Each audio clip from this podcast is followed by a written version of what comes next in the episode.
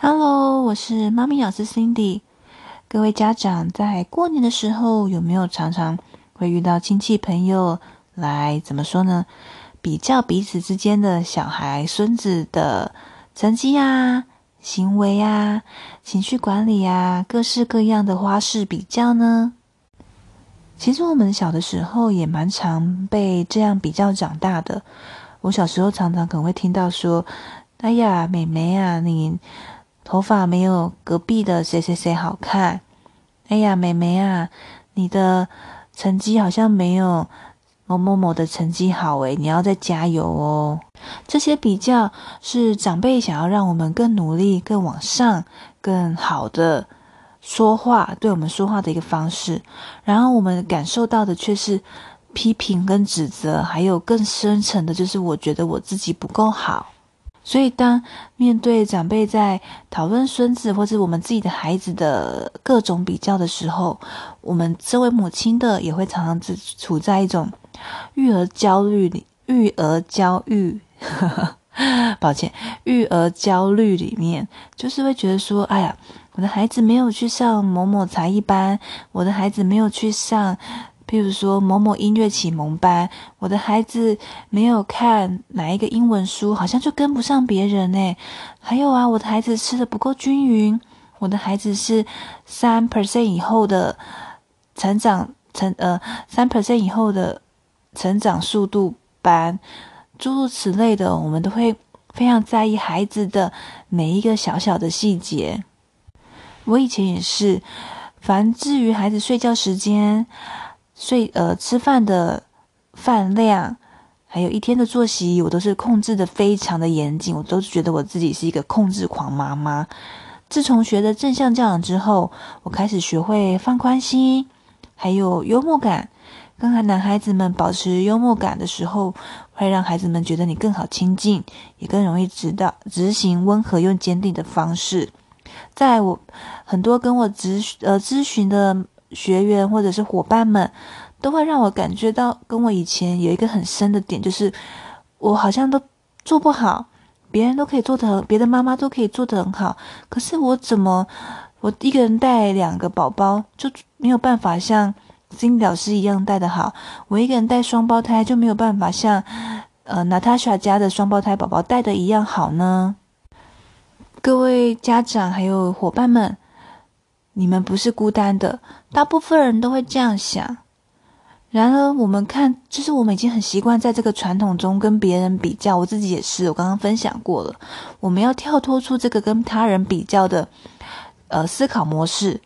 我们应该学着看看自己的长处，看看自己带孩子带的多好，看看自己还有没有什么进步的地方。每天的这样鼓励自己，看见自己的美好。还有呢，适时的给自己休息。我以前当控就是还是控制狂妈妈的时候，我是礼拜六、礼拜天还是照样带出去跑、跳，还有公园。其实自己其实孩子们可能没有需要，但是我觉得孩子们需要，就带他们去了。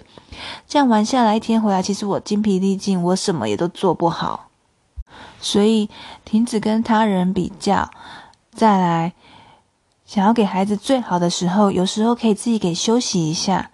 休息是为了走更长的路。有了休息时间，其实我们跟孩子在家里相处也很开心呐、在最重要的一点就是，嗯，我很想要跟各位家长分享的是，我看了一本书，呃，台湾的部分我忘记，但是大陆的译名叫做《小狗》，呃，翻译名字叫做《小狗钱钱》。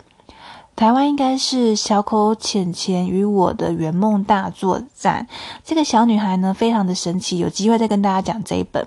她也是经过自己没有钱，努力存钱，透过小狗小狗浅钱达到自己梦想的故事。当中我非常欣赏的，她就是她一个叫做成功日志的书写。书写每天三个自己做的很好的部分，那我经由我的学习，把它转化成我希望各位家长可以写看看鼓励日记。怎么叫鼓励日记呢？就是你可以每天写一个自己做的好的部分，不管是育儿、对先生、家务事，或是自己，每天把它书写下来。透过这个书写，你就会发现，原来自己有越来越大的能力，越来越大的能量，可以去照顾好自己，看见自己的美好，也能够更能鼓励孩子。这个是非常重要的，鼓励孩子这个部分。所以呢，我们不要期望当一百分的家长，我们只要当孩子们刚刚好的家长。因为每一个人，不管是创始者、正向教养创始者 Dr. Jane Nielsen，他也会犯错啊。即使，身为正向教养讲师的我，我也会犯错啊。然而，犯错是最好的学习机会。我们不要把每件事情都要做到完美，小步骤的。